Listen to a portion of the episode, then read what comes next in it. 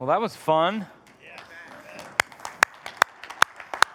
Thank you, Jesus, for a fun worship team. That was a great time. Thank you guys very much. That was a good, that's a good way to start the day. We could probably just go and we'd be all right. But I did promise you that we're going to get back to the second of four parts to a one part message we started last week. Ah, good morning, everybody. Welcome to our family room. It's good to see everybody. Although I noticed there's a few less than we had last week. I'm not sure if I'm running people off or if it's the weather. We're just going to go with the weather today. It is so good to see everybody. Uh, last week, the discussion that we started, we titled The Gospel, Then What? And it's not to add to the gospel, it's more of a think about it on a map. It's not, a, we're not adding things to this like the gospel and then we're going to add to it, but think about like when we get to the gospel, we get to the state line, where are we going from here? We're not leaving the gospel, we're entering into the gospel and what is next in our lives. Today, we're going to continue in this vein. There's a little bit of a review. The overarching thing that I really, um, and I was actually just thinking about during worship again, it's not in my notes and it wasn't in my notes last week, but it has been on my heart all week, um, is the, the idea that just because we're not trusting in something for our eternal security doesn't mean it's not worthwhile. And you say, like, I, am not sure I follow you. So before Jesus came, there was a there was a law, a Mosaic law. It was written on stone. And nobody would measure up to it. If you thought you did, just read a few more verses, a few more commandments, and you'll figure out you're not going to measure up to it. The idea of the law, and Paul explains this in Romans, the idea of the law is to bring us all to a point of disqualification. That to, we talked about this last week, to shh, that every mouth may be stopped, that all of our but, but, but, but, buts will be over and done with. And so, in that old covenant mindset, you behaved, you did good works, we'll put them in quote, we did good works as a form of our right standing with God to prove, to earn our right standing with God. Even though ultimately our right standing with the Father was going to need some sacrifice, the idea was it was a part of our working for salvation. But now the new covenant has come, and we talked about it last week the equation. Remember, we talked about this kind of all through it. We're going to talk about it again today. I could give you the number two, another number two, a plus symbol, an equal symbol, and the number four, and you could arrange them in a true equation. You could also, we talked about last week, arrange them in an equation that was untrue. In other words, you could put a 2 plus a 4 equals a 2. If I gave you those numbers, that's, we know that's not a true equation. That's not, that's not true anymore. It's, the numbers are there. You could line them up that way, but it doesn't make them true. And we talked about, with regards to faith and our walking as believers, we have to put good, right living, good decision making, we got to put it in the right place. For a, lot, for a long, long time, we've had grace plus faith, God's part, plus our part of believing, plus good works and behavior equals right standing with the Father. And we talked last week, that's not an accurate or true state. That's like two plus four equals two. It's not a true statement.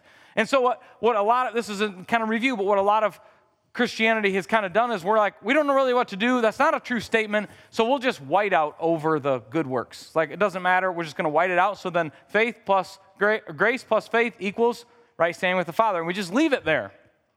When, according to, which would be fine, except that all of Scripture is like that other factor there is important. Where are you going to put it? Don't white it out because then you're going to white out massive chunks of not just the Bible, but of new covenant scripture. So we don't, it's like, what do we do? Well, we whited it out for a while, but when we white it out and we live with that equation as truth in our lives, we have to read very selectively.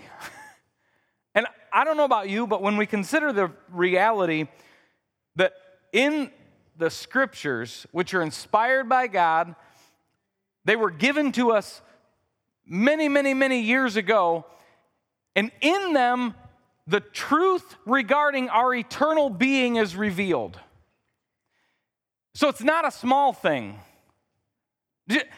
So once my father-in-law used to get at Christmas time for Christmas, he would get us. Um, he'd get like a dozen lottery tickets or 30 lottery, and it was just like a fun thing. It was like the dollar, the and every once in a while through opening gifts, he would hand them out to us, and everybody'd scratch them off, and it was always exciting to see who didn't win.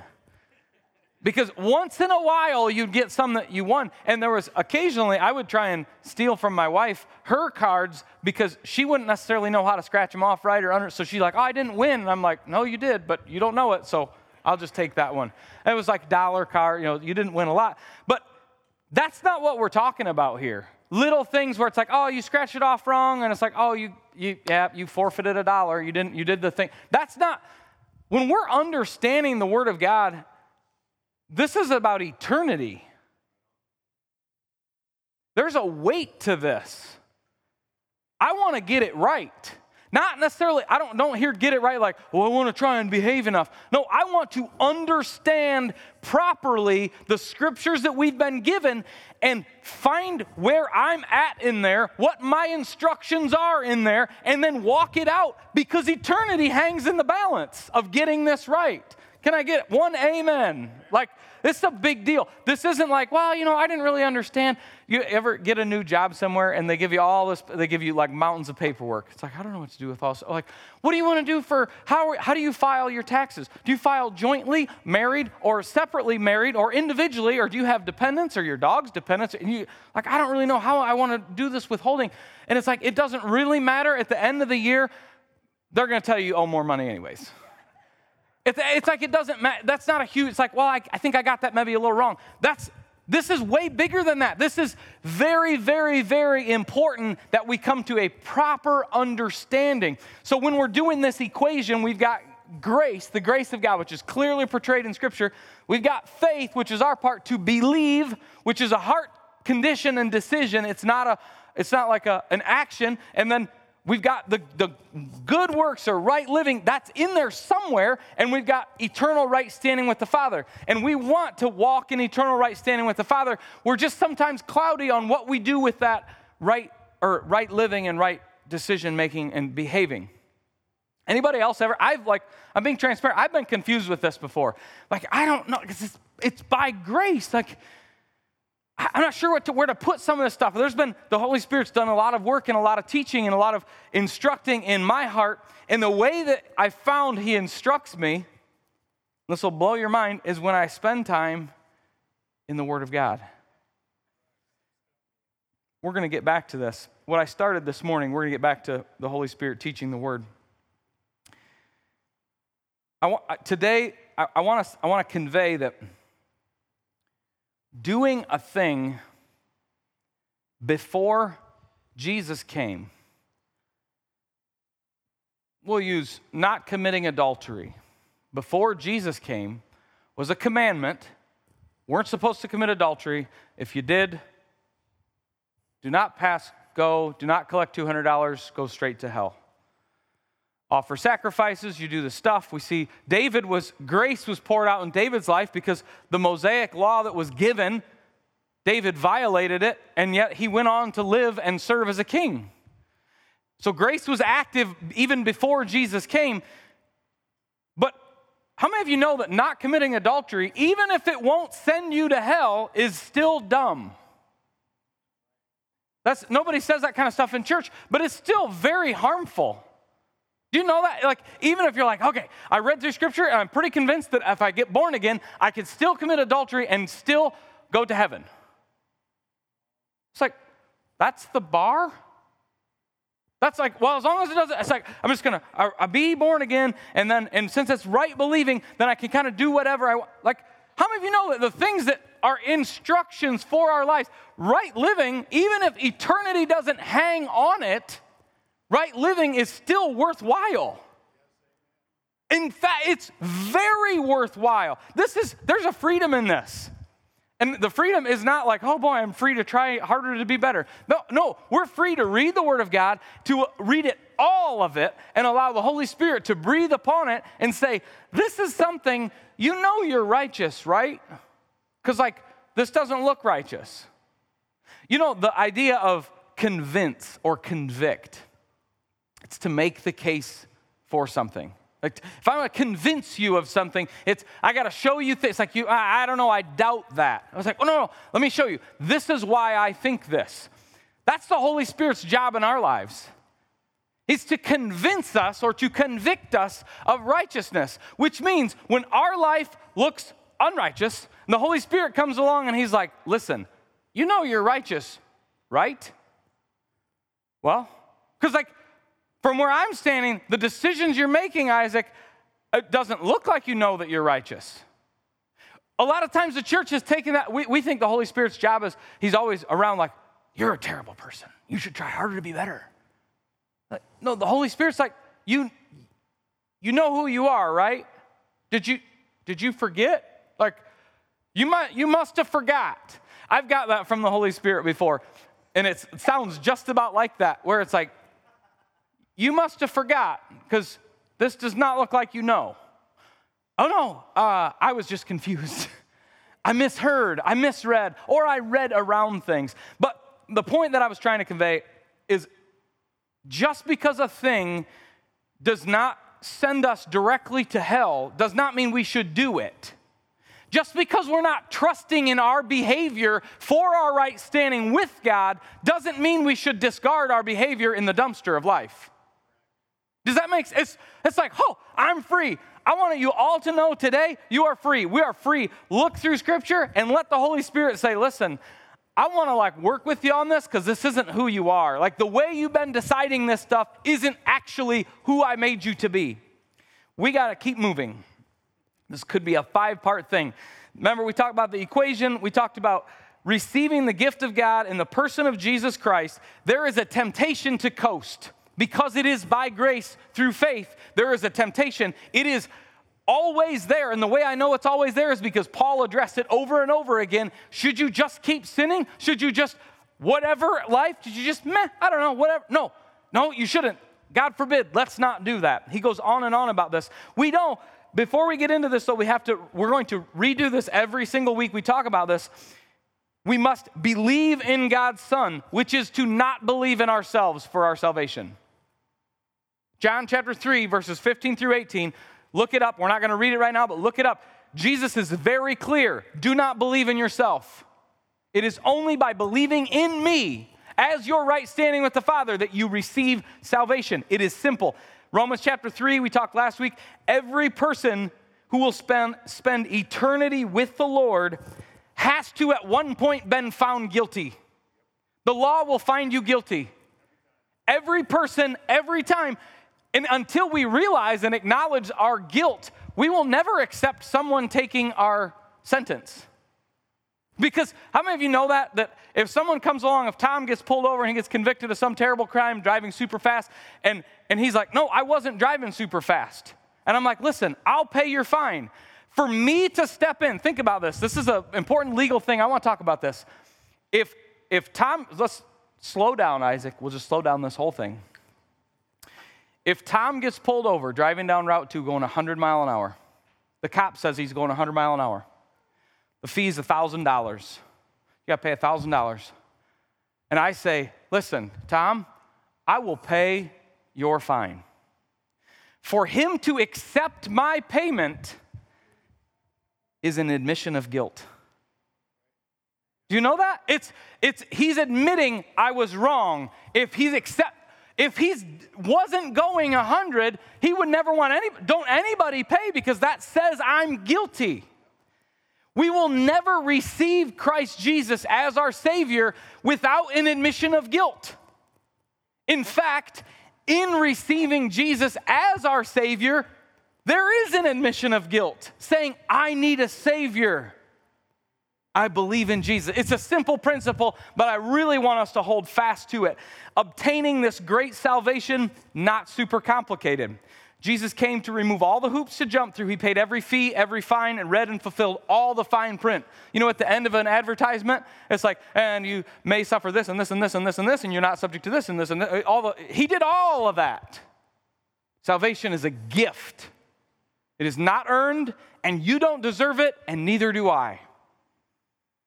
That's why he had to give it to us as a gift. Acts chapter 16, verse 30 and 31 is an example of this. We're not going to read it today. Romans chapter 10, verses 9 and 10. If you got a piece of paper and you're listening to this and you're like, I'm not real sure about this, Pastor, read these scriptures, read the context around them, and come back and talk to me if you still are not sure about this. Ephesians chapter 2, verses 8, 9, and 10 is another place, great context to get. Understand that it is by grace through our believing in faith that we receive salvation. But then what? You just believe in Jesus and we're done? There's nothing else for us? No, if that was the case, we would just be raptured immediately. You believe in Jesus, poof, you're with, present with the Father, you're absent from this body. But that ain't how it works. We're still here. Some of you got born again many, many decades ago. I got born again, I believed, I put faith in Jesus when I was nine years old on the front porch of our house. I remember that day. I remember that night. It was November. I don't have the exact date written down. I had it in a Bible that I don't currently have anymore. But it was in November, and it was a Tuesday night on the front porch of our house. There's a specific point in time, and I'm still here. I didn't just vanish to present with the Father. Now, we're left here for a reason. And we talked about, I'm trying to move through this. Unfortunately, we seem, uh, as believers, we've lost our way regarding how we live um, many of us, we talked about this, have been raised up measuring our lifestyle against eternity. We were terrified to live because we didn't want to disqualify ourselves. Anybody been there where you're like, oh, I can't do it, I can't make any decision because I don't want to disqualify myself from heaven? It's fear and hellfire and judgment and brimstone and whatnot. But then the other side, the other ditch is as long as it doesn't cost me heaven, it's all good. Which is licentiousness. We're just like, everything's probably fine as long as I still go to heaven, what do I care? Which is an equally ridiculous measure of our life decisions and behavior. We talked about this last week. Jesus didn't come to earth as a human, live a sinless life, die a, die a horrible, undeserving, sacrificial death on the cross so we can skip along our merry way living like idiots. He loves us way too much to leave us just how he found us. We talked last week in the natural, if someone gets saved from something, it means they're no longer in the thing. Like you don't save a drowning person and then leave them there to drown. It's like, oh, I can save you and I'll just leave you here to drown. get them out of the water, out of the situation that they were in. We talked, and I'm not going to read it again because everyone's brains were tied in a bit of a pretzel when we were done. Romans chapter 7, verses 15 through 20, which comes right before what Jody shared with us this morning. Uh, you can write that down and read yourself into a knot on it on your own time. Paul explains, like, the things I don't want to do are the things I'm doing, the things I'm doing are the things I don't want to do, and the things I want to do, I don't seem to want to, I can't do those, and so I'm doing the things I don't want to do. And it goes on and on for five verses of that. But it's really important that we understand that just because a struggle exists doesn't mean we should give up. Because how many of you know, and we learned everybody that's in here, with the exception, I think, of Sydney, can count at least to eight. And how many of you know that Romans chapter 7 comes right before Romans chapter 8? That's good news. That's good news. That's not a, oh my, that's good news. It's like, even though Paul was in this spot having this discussion in his mind and with his pen, he still makes it to Romans chapter 8 where he says, There is therefore no condemnation for any man who is in Christ Jesus. Where are you at if you believe in Jesus this morning? You're in Christ Jesus. Amen. That's good, that's good news. This brings us largely up to today. There's going to be some overlap. There already has been a lot of overlap, but I'm trusting the Holy Spirit to help us navigate that, help administer that, and sort out the stuff that you're like, I know that, I know that, I know. Just sort it out. It'll help you.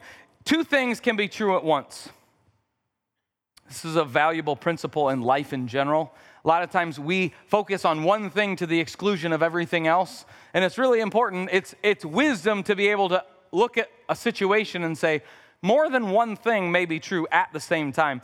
Even with the desire to do good, we will fall short. That's true. It's, I'm not speaking that prophetically, I'm saying it is true. Our flesh ain't fixed yet, this world isn't fixed yet. It's got all kinds of issues in it, all kinds of problems, and our natural existence has not been fixed. So even though we have a desire to do good, we will fall short. The second thing that's true at the same time is we should desire to live differently and do good. Even though you're going to fall short, we should still desire it. That's not bad news. That's not condemnation. And I, I made uh, this, I shared this last week. It is very important that, so I'm speaking to each of you as though we're mature Christians. So, what I mean by that is, I'm asking that none of you take this as an opportunity to be offended. None of you take this as an opportunity to be angry or to feel guilt or condemnation. We are studying the Word of God. I'm trusting the Holy Spirit on the inside of you that He's going to help you understand this and He's going to give you grace to give me as I misspeak periodically. The two important questions that we come to today are why and who. Why, why is it's not in order to earn right standing or to prove our right standing, which are two uh, misunderstandings that happen. It's like I'm trying to earn it. We talked about that one a lot, or I'm trying to prove it. And people see that as, well, that's very different. You're like, I'm trying to prove. You're not trying to prove anything. It's not on you to prove anything. Rather, it's because of our right standing, and it was a free gift, now we're free to live differently. We're not, and this is a simple, uh, maybe cliche thing to say, but I'm going to share it with you. I think it may bless you. It's, we're not free to sin, we're free from it. It's, the point isn't, it's like, well, I'm free to do whatever I want. No, you're free from all the things that you used to want to do. And I'm not walking this perfectly. Don't anyone here like, well, he must have it figured out. No, I'm just, we're looking at scripture. I am a work in progress on this also. But the who is Jesus' promised when he was about to leave this earth that he would send his spirit and that it was even better than him staying. He said it's expedient that I send my that I go so my, the spirit can come. And when his spirit arrived, it would lend us power. He promised to always be with us, and his presence in our lives, regardless of our behavior, gives us the wherewithal to walk in freedom. The who question. You're not the answer to this question. You're not the, I'm not the answer to this question in my life. Jesus and his spirit. I shared with you at the end of the week, or at the end of the message last week, that as we study scripture, I am not going to tell you how to live. And I, there was a deep sigh of relief when I say, I'm not going to tell you, I'm not going to read scripture and say, so everybody do this and nobody do that. But what I am going to do is we're going to study Scripture. We're going to read Scripture. We're going to study to show ourselves approved, a workman, rightly dividing the word of truth. We're not going to skip stuff.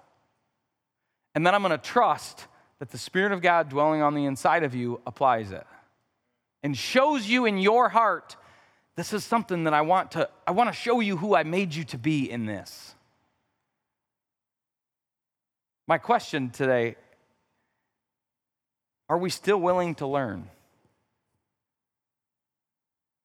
As believers today, are we even open to correction from the word or from each other? Do we study the word and listen to teaching, spend time with believers here or elsewhere, seeking to grow in our faith authentically? Or are we stuck in somewhat of an echo chamber, only listening to people and reading scripture that affirms our bias? It's, I've been in both places.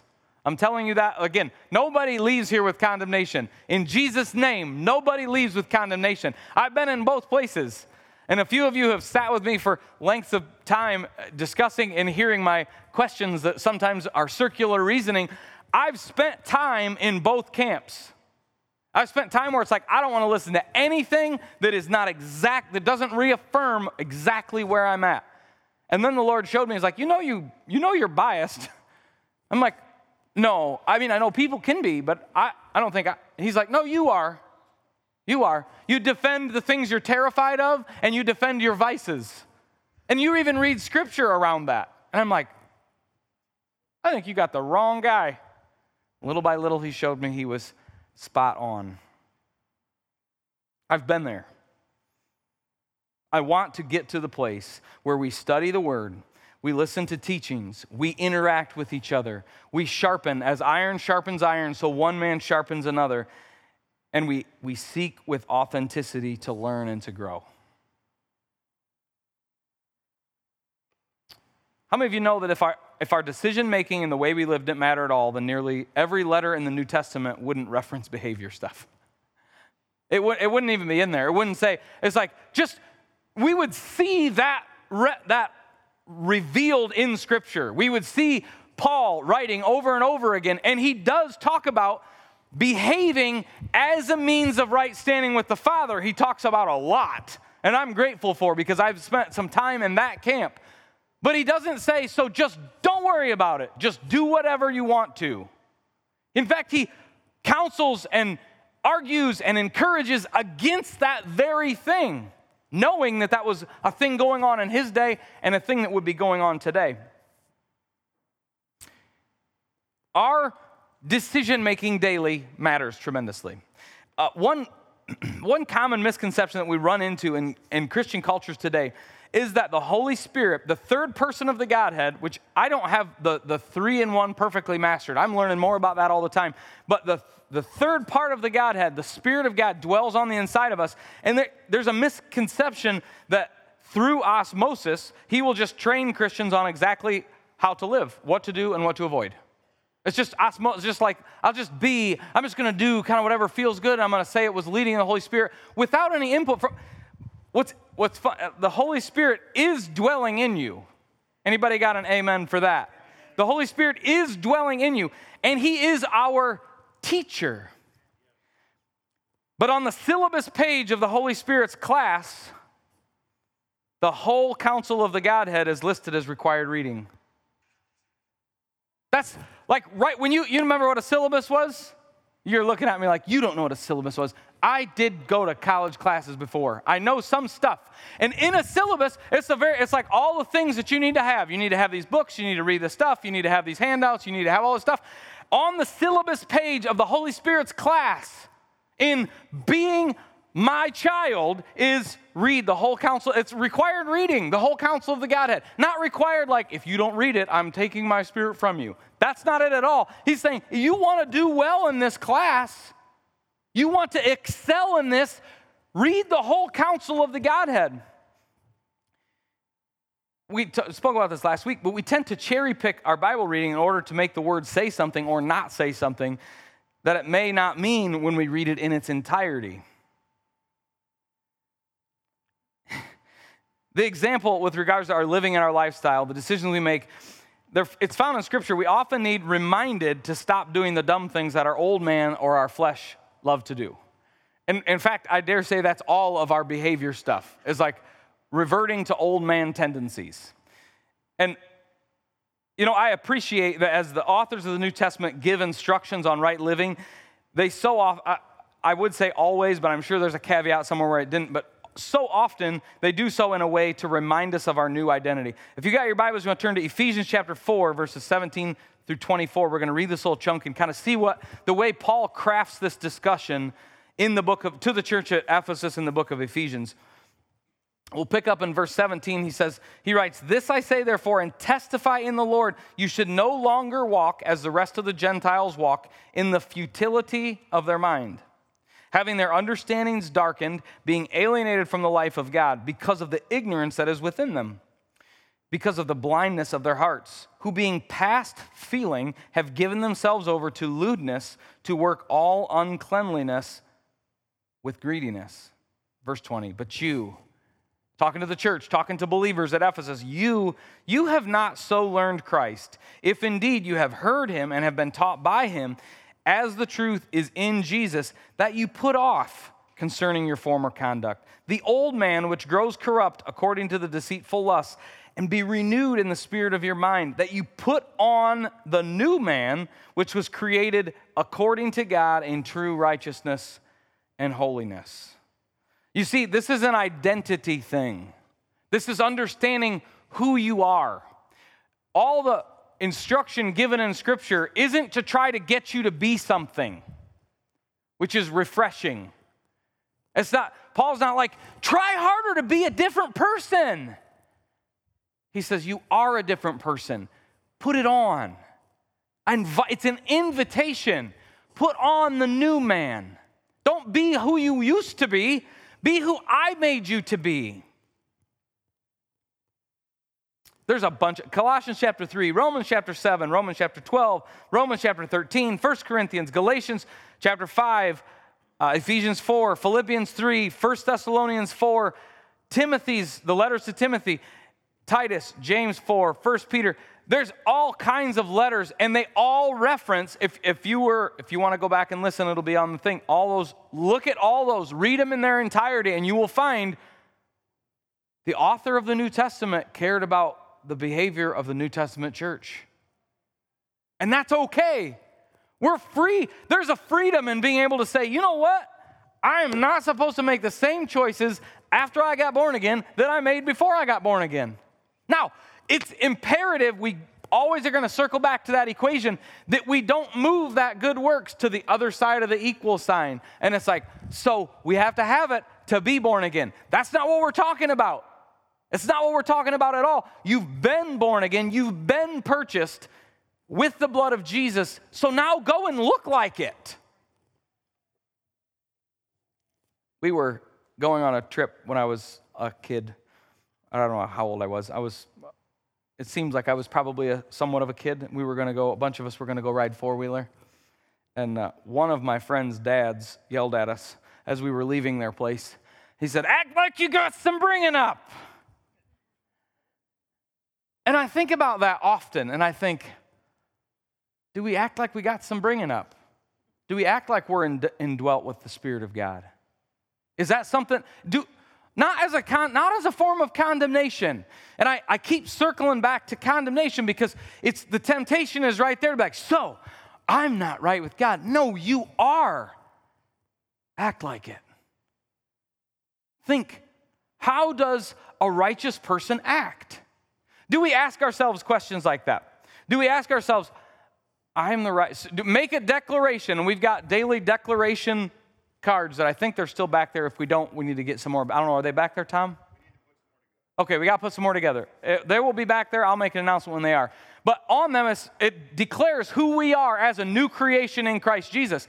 And what I'm inviting us, ask the question, say, make the declaration I am the righteousness of God created in Christ Jesus unto all good works. Make that declaration every day. And then ask yourself, how does a righteous person act? Not a self righteous person. It's a big difference. A self righteous person is like, all I got to be is a little better than the next guy. No, you've already been made righteous. You're so righteous. You're perfect in Christ Jesus. Your spirit has been completely perfected and made new. So, how's that guy walk? And remember, you got it for free. You know, arrogance and self righteousness only comes from when we're involved. You know, it's impossible for me to be self righteous if, I, if my righteousness is a gift. It's like, well, I didn't earn it, I didn't deserve it. Like, don't forget that. You know, yeah, it makes sense. It's it's one thing to be uh, to start from nothing. In the, I'm going to explain this in a natural sense.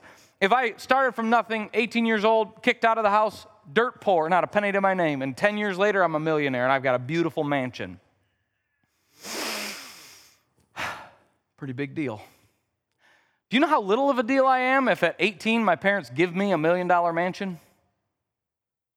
And 10 years later, I still am living in the same mansion on the same trust fund that mom and dad gave me? Now, I, people are still puffed up about that, but they don't have any right to be. I didn't earn it. I was a gift. Our righteousness is exactly the same. We have no reason to be puffed up. You are completely righteous by the blood of Jesus that you couldn't earn. Remember, you had to get to an admission of guilt. By accepting Jesus, there's a built in admission of guilt. I am guilty, I am not righteous. Here is the gift of right standing with the Father. And now we ask ourselves so I just was given this freely how does a righteous person who got it for free, how do they live? This is a, you might, you're, some of you are kind of staring at me, which is fine. Ask yourself this question freely. Like, not here, you can do it here, but do it on your own time. When you're driving down the road, tomorrow morning, when you're driving, wherever you drive tomorrow morning, you get in the vehicle and you start it. And if you if you have any bringing up at all, you're going to let it warm up for a minute. Okay? So just, that's a life, that's nothing to do with walking with Jesus. That's just a dad thing. Because nobody wants to, yeah, just let it warm up for a few minutes. While your vehicle is warming up, ask yourself, how does a righteous person act? How does a freely gifted righteous person act? Let that dominate your thoughts, not because you're trying to earn it, because remember, it was a free gift. You got it for free. Now, the scripture I really wanted to get into today is in uh, the book of Titus, chapter 2. We're going to read verses 11 through 15. And we're going to move kind of, I'm going to move quickly through this, but I do want to talk about this because this is really important. There's two things I was going to get to today, and we are not to them yet. Titus chapter 2, verses 11 through 15. This is Paul's letter to Pastor Titus. And he's giving him instructions about the new covenant. This isn't instructions about the old covenant, this is instructions about the new covenant. These are things that he cares about deeply. He's probably not going to spend a tremendous amount of time with Titus. In the, it's just like this is I got I got I'm going to write you this letter. I want you to keep it. I want you to pastor and shepherd and lead by this. He says, verse 11, for the grace of God that brings salvation has appeared unto all men teaching us that denying ungodliness and worldly lusts, we should live soberly, righteously, and godly in this present age, looking for that blessed hope and the glorious appearing of our great God and Savior, Jesus Christ, who gave himself for us that he might redeem us from every lawless deed, purify himself, his own special people, zealous for good works. Speak these things, exhort, rebuke with all authority, and let no one despise you we're going to get to one of the things that I wanted to get to today, and, and we're good with that. Verse 11 and 12 For the grace of God, everybody say, grace of God. Grace of God that brings salvation. So it's a free gift that we didn't earn and we didn't deserve from God that brings salvation has appeared unto all men. Verse 12, teaching us. Whoa, whoa, whoa the grace of God teaches us? I thought the grace of God just said it doesn't matter. No, the grace of God, it'll teach us. As we sit with the grace of God, and the revelation of the grace of God is found right here. As we sit with the grace of God, it will teach us. And I, I want to, I don't want to add to scripture, okay, but I want to draw on that word teaching. How many of you have ever learned anything in an instant? Anybody?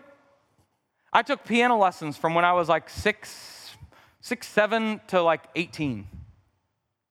And then I learned more after 18 than I ever learned before. It took a long time to learn piano. To be fair, I was not the greatest practicer of all time, which I know is a shock to everyone in here. I didn't spend quite as much time practicing. But it took a long, long period of time. I took violin lessons for like five years and was not a markedly good violinist. And I, that one I practiced a lot because I thought that's a really cool, I wanted to learn that. I couldn't, it just, it takes so much time to learn some of this stuff. So in this, I want us to, I want to see the grace of God that brings salvation has appeared to all men, teaching us which is going to take some time. Thank you, Jesus, to deny, denying ungodliness, worldly lusts. How should we live? Live soberly, righteously, and godly. Not in the sweet by and by.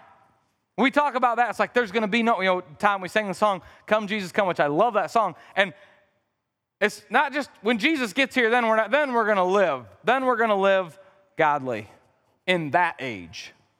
He's like, no, in this present age, there's a high calling to children of God. Not to earn something, not to prove something, but because we've received as a free gift salvation. But it takes it takes humility to be taught by the grace of God. And you might think, I'm not real sure I've got the humility to learn for the grace of God. And I would say, I bet you are. If you're here today and you're born again, you had the humility to receive the grace of God at one point. It's the same humility. It's the same humility that it took to receive the grace of God that it takes to be taught by the grace of God. It's when you get to the point where you say, I, I don't understand this, Lord. I'm struggling with this thing. I'm doing a little battle with this thing. I don't feel like I'm maybe living godly or righteous or soberly in this present age. Could you help me with that, Lord? That's, that's humility, which is not our natural, uh, we don't just tend towards humility, but it's an opportunity in front of us. And oh, there's so much. The authors of the New Testament, they give us instruction on right living. And like I said, so often it's not as a way to like tell you to try to be something, but it's because you've already got something. This is something that um, I got one more metaphor and then we're going to wrap it up. I had a very short discussion with Melinda on the way home last week about managing time while preaching. And so we're going to be about done soon. But we're not trying to, the authors, Paul here in Titus and all through Scripture, they're not trying to convince us to, to try to be something. In fact, it's reminding us that we're not who we used to be. And this is the last metaphor I'm going to leave you with today. Um, I got a friend who recently got a pretty big promotion. Good, good guy. He loves the Lord with all his heart. And, and he recently got, a, and it was somewhat unexpected on his part. He was very content, very happy with where he was. It was like all things, I'm good. And then his boss comes along and he's like, hey, we got this opening. We'd like, and it was a fairly sizable promotion. Well, this past week I got a chance to talk with him. And we were talking on the phone, and, and I said, uh, I said, so do you, is there somebody that come up underneath you to take, because this guy was busy all the time in his original position. Is there somebody like coming up to take some of your responsibility? He's like, well, some of it, some of it's, you know, but I'm still, I still keep doing stuff. I said, how's that work? He said, well, my boss actually has said something to him. And I love this because it's exactly what we're talking about. His boss doesn't, it's like, you know, you're not supposed to be doing that anymore. You need to, somebody else is supposed, it's a reminder. You know, you don't do that job anymore. This, that's not who you are. That's not on your job. That's not you anymore. And I got this picture today as believers. This is the Holy Spirit in our lives. We've got this old man. We got born again. The old man is, is dead and dying. It's dead in the spirit and it's dying in the flesh. And some, the Holy Spirit comes along and he's like, you know, you don't have to answer that call anymore. You don't have to answer that email anymore. And this guy, he's got, he gets lots of communications, phone rings all the time, and every time we talk on the phone, it's like it's a phone. It's, I got a phone call. I got this it's, it's stuff going all the time, and it's like his boss had to tell him, and I'm adding to his story on this part, but it's like his boss, like you know, you don't have to answer that anymore. That's not your department. Any, you're not. You don't work there like that anymore. You're up here. Do the things that I gave you to do up here.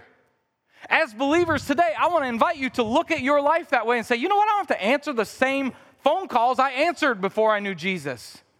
How many of you been answering the door, the same door, the same way that you did before you were born again? You don't have to raise your hands.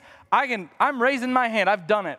Where I've spent, it's like I still go to the same door. It's like, hey, is this Isaac, terrible sinner? Yep. Open the door, and I have, it's like, the Lord's like, you don't have to answer that door. In fact, I don't want you to. I gave you a promotion. I made you my son.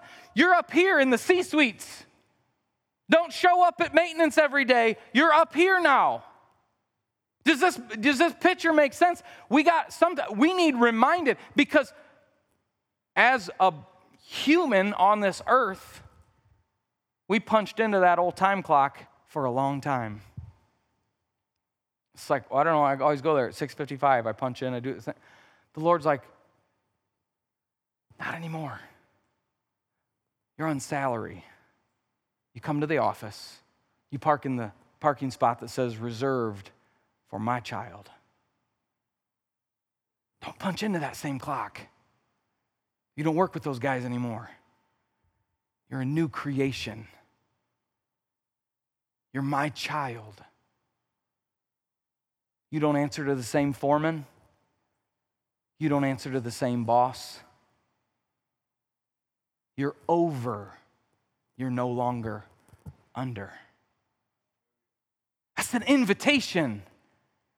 This isn't like, this isn't condemnation. Please, nobody feel pressure. This is an opportunity that is before us as believers to say, I am not, when we walk out of this place today, I encourage you, I am not going to answer the same doggone phone. And this is a metaphor, understand? I expect all of you to answer when I call. But I'm not gonna I'm not going to identify as the same person that I did before Jesus. And I'm inviting you, church, if you're here today and you say, Well, I don't know if that'll work for me, I got born again 50 years ago. It'll work today. Renew your mind today. Take the opportunity to say, I am not the old man anymore. Why have I been okay? And the lie has permeated our Christian culture that it's like, well, as long as it doesn't cost you eternity, why don't you just keep hanging out with us down here in maintenance? And the Lord's like, ring, ring, where are you?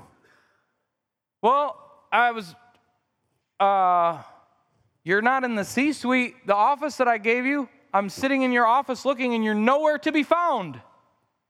And I'm like, yeah, okay, I, I should get back to my office.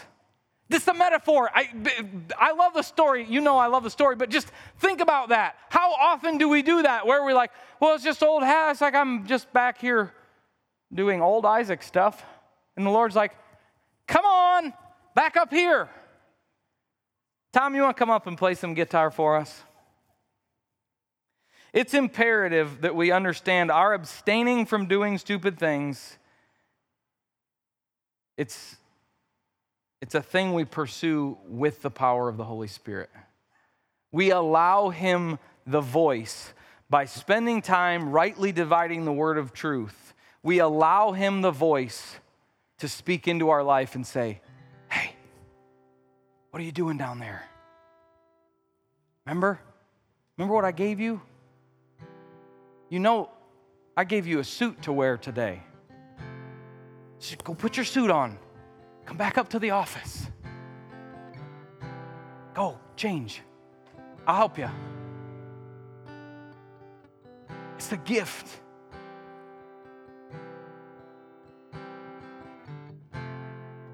There's going to be a third week of this,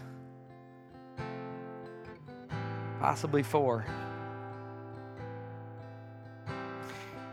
It's not a this isn't participating in your salvation. I want to be real clear about that. I don't want anybody confused. You are not an active participant in your being made right with God. Jesus did that because we couldn't. 4,000 years of human history proved you ain't gonna make it on your own. He says, I'll do that.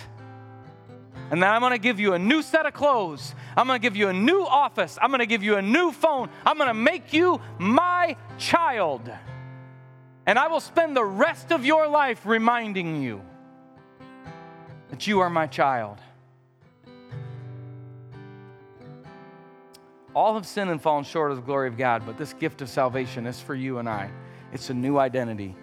It's Peter, old Peter. Someday I aim to be more like old Peter. I love old Peter. I love his, his heart and the he reminds us, reminds the church that you're a righteous and a chosen generation, a royal priesthood.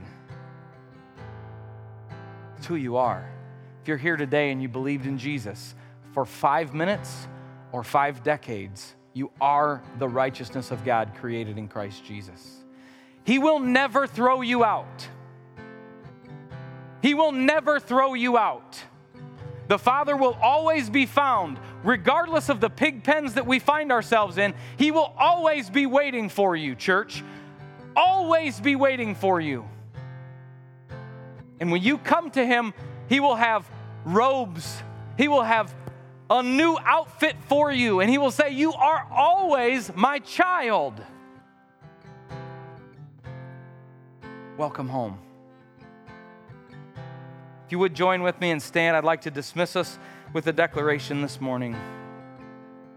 We declare that Revelation Rock that we are free. Lord, we are free from the fear of death or punishment. We are free from the bondage of our old selves and free to read Scripture and trust that you, Holy Spirit, you will teach us and lead us. As we step out into the week before us, we know that greater is He who is in us than He who is in this world. Though this world is not on our side, we can still choose to walk with the boldness of lions, knowing that the Holy Spirit will never leave us nor forsake us. We declare today with King David that the steps of the righteous, those made righteous by the blood of Jesus, the steps of the righteous are ordered and established of the Lord. Bow with me if you would. Father, I thank you so much for today. I thank you for your word, Lord. We're, we're learning to rightly divide the word of truth, we're learning to discern the revelation of who we are in Christ Jesus. That all of the instructions and the exhortations and the encouragements that you give us for our lives in Scripture, that they're given to us as children of God. Father, I thank you that we can never earn it, we can never deserve it, and you did it for us. You made us righteous. Lord, I thank you that you've promised to never leave us and nor forsake us. Thank you for this picture of a new identity that our old selves are dead. We don't have to answer to that name anymore. Father, I just pray that this reality would remind and encourage, and that it would be a source of confidence for us as believers as we leave this place today. We would confidently hold your hand and take the next step, knowing that in our heart we've made our plans, but you will guide and direct our steps. Father, I thank you for each person that's here. I pray a blessing over them. We declare the blessing of Abraham over this body. In Jesus' name we pray. Amen. You guys have a wonderful week. Part three will be next week.